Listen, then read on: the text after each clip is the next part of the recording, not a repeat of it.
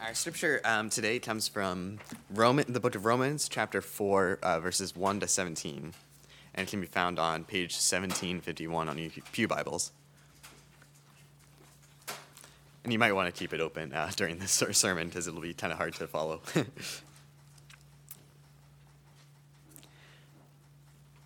what then shall we say about Abraham, our forefather, discovered?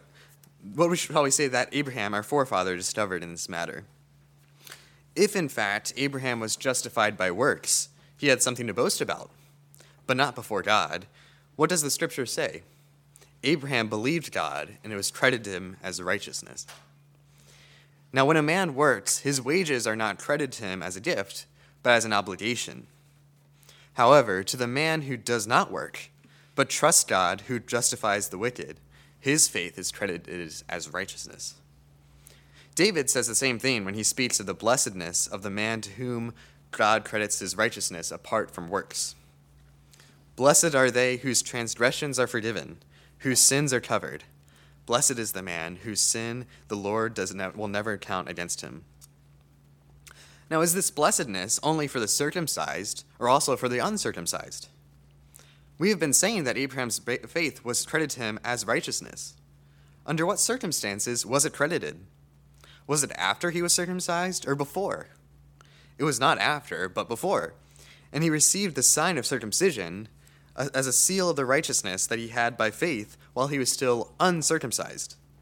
So then, he is the father of all who believe, but have not been circumcised, in order that righteousness might be credited to him. And he is also the father of the circumcised who not only are circumcised, but who also walk in the footsteps of the faith that our father Abraham had before he was circumcised. It was not through the law that Abraham and his offspring received the promise that he would be the heir of the world, but through the righteousness that comes by faith. For if those who live by law are heirs, faith has no value and prom- the promise is worthless, because law brings wrath. And there, where there is no law, there is no transgression.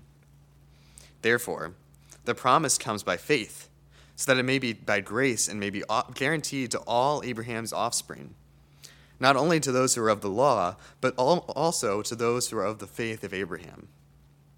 He is the father of us all. As it is written, I have made you a father of many nations. He is our father in the sight of God, in whom he believed, the God who gives life to the dead and who calls things that are not as though they were. Uh, so we're reading a passage in the New Testament, and let's see if you can guess what my first four words about it will be. Ready? In the Old Testament, God, God had a special relationship with the Jewish people. But there's tons of passages about how God will expand that special relationship to include people from all over the world. The world was broken and falling apart, and the Jews were going to be the first landing point for the mission to bring God's blessing to everyone. Eventually, praise God, his kingdom was going to come to everyone and pick up the pieces of this broken world. The Jews had this confession in a lot of the Psalms that the Lord reigns. And not just over Israel, but over the whole world. And that's a big deal at times where it really doesn't look like the Lord reigns, when other nations are invading and taking over and making everyone suffer. But they still confessed, the Lord reigns. But one day they hoped God's kingdom would spread over the whole earth and all the things that looked like they opposed goodness and truth and beauty will go away. Then, even people from all over the earth will be citizens of God's kingdom, Jews and Gentiles alike. The confession of the Christians was that in Jesus, this kingdom actually came. And it didn't look like what the Jews might have expected. They expected a king to ride into battle and violently conquer the world, but that's not what happened. Instead, Jesus became king by dying on the cross and being raised victorious over the powers of sin and death. And then everyone who followed him could be a citizen of the kingdom where God truly does reign over the whole earth. The Lord reigns. And that Old Testament hope really did come true. God's kingdom spread to the point where even people in this room, thousands of years from then, from all different nations and from all different people groups, are citizens of God's kingdom and they're tasked with continuing to bring God's blessing and presence to the whole world. The Lord reigns. It finally happened. Isn't it wonderful?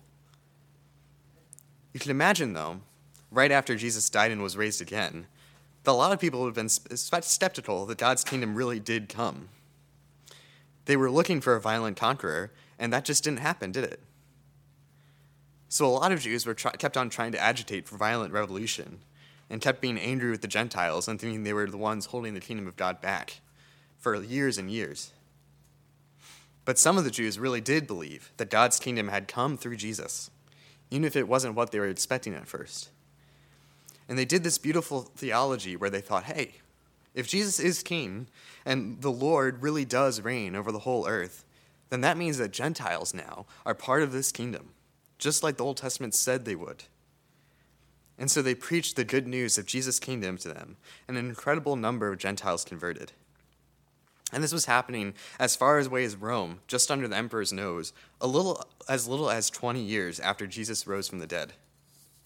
And it was getting so big that there was a decent sized church that included both Jews and Gentiles in Rome. It was obvious to these Christians that the Lord reigns. Sometime in the 50s AD, a Roman historian tells us since the Jews constantly made disturbances at the instigation of Chrestus, the Emperor Claudius expelled them from Rome. Most scholars believe that this was the Roman historian mishearing the name Christ. Kind of funny, isn't it? In other words, the church had spread all the way to Rome within 20 years of Jesus' resurrection. And some Jewish Christians were spread, preaching the gospel to them, and the emperor was not happy about it. Probably the Jewish Christians had arrived and started converting Gentiles to Christianity, which meant that they wouldn't sacrifice to the gods or, or make offerings to the emperor, which was kind of a big deal to them. Of course, the Romans probably thought this was all about more Jewish troublemakers, so they decided to just expel all the Jews from the city. What that meant for the church was that in Rome, at one time, almost all, there was almost all Jews and had a few Gentile converts. And probably the Jews had most of the leadership positions, since they knew the Bible a good bit better and they'd been following God a little bit longer. But then suddenly, all the Jews were expelled, and the church was entirely all these new Gentile converts. At that point, what did the Gentiles do? The church had to go on, right? So, for, uh, for a couple of years, the church went on with only Gentiles. Somebody had to preach, and there were no Jews around, so Gentiles preached. Somebody had to collect the offerings, and so Gentiles collected the offerings. Somebody had to be the head deacon, so a Gentile was the head deacon. Somebody had to play the piano or whatever they played, so Gentiles played the piano. You might have worried that the church in Rome wouldn't survive without Jews there to keep the show running, but it turns out it really did survive. God was there and was blessing all these new Christians and keeping them in the faith, even though they probably faced some serious persecution. But then, a couple of years later, Emperor Claudius died, and the Jews were allowed to come back to Rome. They walked into their old churches and found out, miracle of miracles, the church survived and was even thriving. It's great news, right? God was with them, and the work that the Jews had put in to establish the church in Rome wasn't in vain. I'm sure there was this amazing reunion, and everyone was happy for a while. But do you ever get news that's almost that's so good that's almost a little bit too good?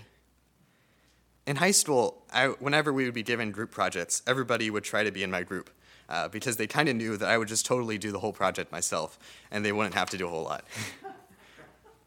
um, then in college, it was amazing because pretty much everyone in my classes was that same kid in high school who did all the work in the group projects.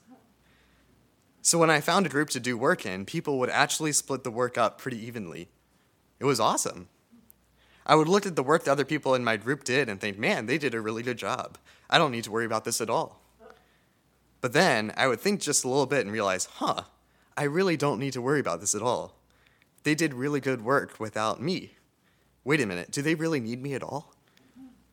I had gotten so used to doing all the work that I didn't realize I had gotten kind of proud of being the kid who did all the work. And I didn't even realize it. They really didn't need me, huh? I imagine the same kind of thing was going through the heads of the Jewish Christians when they came back to Rome. They were thinking, wow, God has really blessed this church. This is great.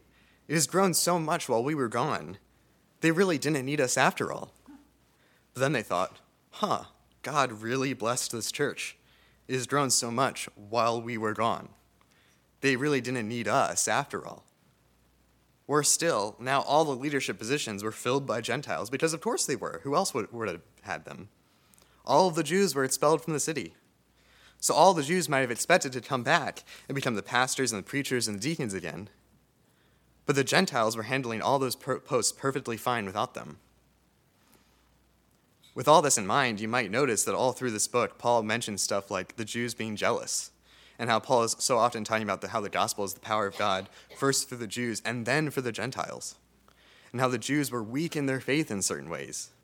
And it all kind of makes sense. So, what Paul is out to show is that this gospel isn't just for the Jews, but for the Gentiles too. And that isn't just the gospel is really good news for the Jews, but the Gentiles can come too, just know that they're second class citizens. And he does that by referencing the forefather of all the Jews, who is Abraham. If he did prove that Abraham's relationship with God wasn't based on the Torah, but based on faith, then that means that everyone's relationship with God is based on faith and not on the Torah. So, in other words, the Jews don't have any special advantage. They, they have the Torah, but they don't need the, the Gentiles don't need the Torah. Basically, what he's saying is that Abraham had a real relationship with God hundreds of years before the Torah ever existed. And what that means is their relationship with God isn't based on following the Torah, but based on faith. How could it if Abraham, the father of God's chosen people, didn't know a lick about the Torah? So, why did the law come at all? Paul says in, his, in this verse, he received the sign of circumcision as a seal of the righteousness that he had by faith while he was still uncircumcised. He didn't need the law to become righteous. He was already righteous because he had faith in God. It was a seal of that righteousness, or a good gift of God meant to bless Abraham by showing him how to live in a way that would make him more blessed. So, what that means in this context is that the Jews aren't any more special than anyone else they had let Gentiles into their churches like they were supposed to. When they came back from their banishment into Rome, they would have felt like they needed to take all the leadership positions back. Something like, Good job keeping the church while we were going, you cute little Gentiles. Now give the reins back to us special Jews that really know what we're doing because we have the Torah. No, Paul says. The Jews aren't special anymore. They aren't first class citizens in, the, in God's kingdom, while the Jew, Gentiles are second class citizens that need to be ruled over the good news really is good news. But sometimes it's so good that you have to completely change your mindset. It turns out that God really has made the whole world his kingdom. But that means that the Jews aren't, just aren't special by virtue of being Jews anymore. And so, what Paul was calling these people to do was to recognize that God was really working in these Gentiles. And so, they should be allowed to keep some of their positions of leadership in the church, even though the Jews were now back. Jesus Christ is king of the whole world. And to make Gentiles second class citizens denies that. Because it makes it seem like it's all just business as usual, with the Jews being the real people of God, and other people might be able to join on the periphery. But no.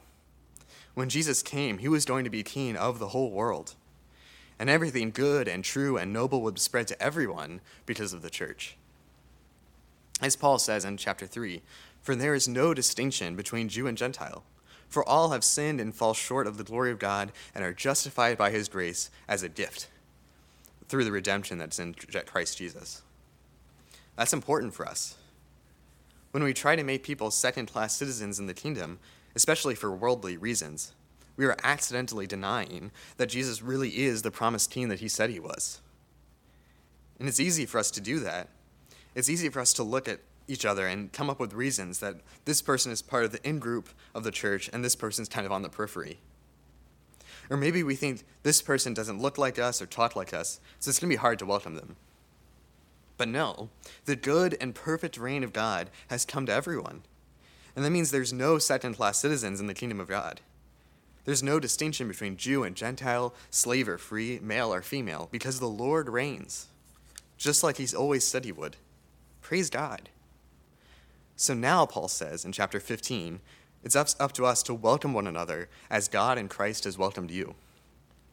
We can show the love of our church family and the love of God to one another. And that's how everyone around us will know that the Lord reigns. Look around at these assets that we put up in the room from the retreat last weekend. And I really think that the biggest one we have isn't that we have no debt, or that our buildings are pay paid off or anything like that, even though those are important. but that we so clearly have a family atmosphere, that we love one another as we love God. And that's despite all kinds of differences between us. We've got liberals and conservatives, we've got different races, we've got rich people and poor people. All other places in the world, those are big differences that keep people apart.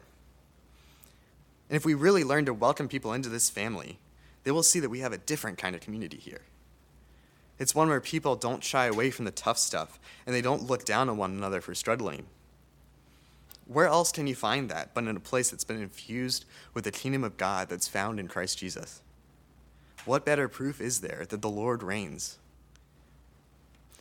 In the end, Paul says, there's only one thing that qualifies you to be a part of this church family, which isn't following the Torah, but faith.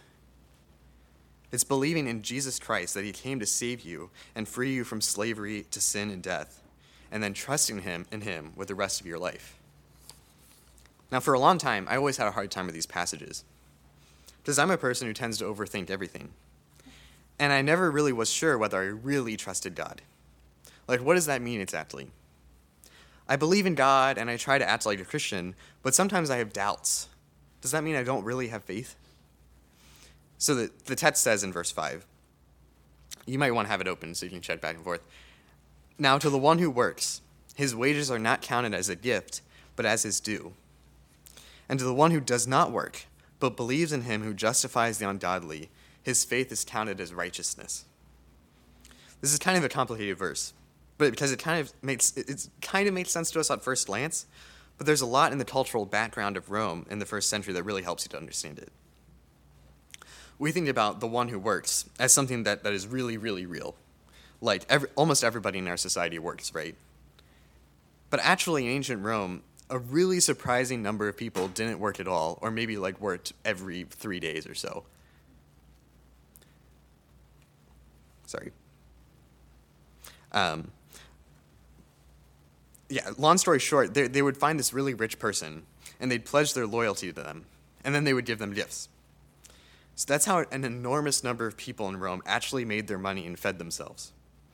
In other words, gifts in ancient Rome generally weren't no strings attached. Once the rich person gave the poorer person money, the poorer person was meant to be loyal to the rich guy. And what that loyalty was called was faith. That meant that if he was running for office, you not only voted for him, but you were out in the streets telling everybody else that they should vote for him. If the rich guy was being sued in court, you would boo and hiss and whatever when the prosecutor opened his mouth. Basically, you were bought and paid for, and you were expected to be completely loyal to whoever gives you money. There weren't any kind of laws about this, but everyone kind of knew how it worked. If you were a disloyal client, if you were a disloyal poor person who gets money from them, you couldn't expect any more handouts, and you might not be able to find anyone else who could give you handouts. And then, heaven forbid, you might actually have to work three days in a row. And we use the word faith to mean loyalty a lot too. In a lot of cases, faith in the Bible means something closer to being faithful to your spouse or faithful to your country, and less to do with intellectual belief. Then, Paul says, your faith or loyalty is counted as righteousness. In other words, it fulfills your end of the bargain that God's covenant has with you, so that you can experience the blessings of God's covenant. Long story short, the mark that makes you part of the church is loyalty to Christ. And you're going to fail to have loyalty every once in a while. That's guaranteed. Because we are sinners and we're slowly being made into the people we're supposed to be. But God is incredibly loyal to us, even when we're not loyal to Him. And His grace covers over a multitude of sins. But just like Abraham, we are still called to give our imperfect loyalty to God. That can still be hard. Just over a year ago, I had my first interview with Craig just downstairs about coming and being the pastor here. And I can tell you that this job has been totally different from any job I've had before. It's not like scooping ice cream or selling vegetables at a farmer's market or tutoring for standardized tests like I used to. I didn't know what it was like to be a pastor, and I really couldn't know until I started. I wasn't particularly confident because how could I be? I had no idea what was going on. But my motto the last year or so for a bunch of different things has been fake it till you make it. I'm going to act like what I think a pastor looks like even when I don't feel like a pastor. And that's going to be just as good as feeling like a pastor. Even today, it still feels weird when people call me Pastor Joey. But I'm going to keep acting like a pastor, and eventually I'll feel like one. I think something really similar happens with faith. We may not want to admit it, but there's really is a lot of fake it till you make it with faith as well. Your mind so often is full of doubts, and you're not sure if you can really control it. Is God really going to save me? Even me? What could that God possibly have to do with me? Should I really trust him? Those thoughts will come into your mind, and you're just not going to be able to control them. But one thing I've learned recently is that you might not be able to perfectly control your mind, but you can control your feet. You can just take that next step of faith and obedience and proceed as if you trust God, even if you're not sure that you do. Because if you looked deeply into the mind of anybody, you'd have a hard time finding someone who trusts God without any doubts. That's about as rare as it gets.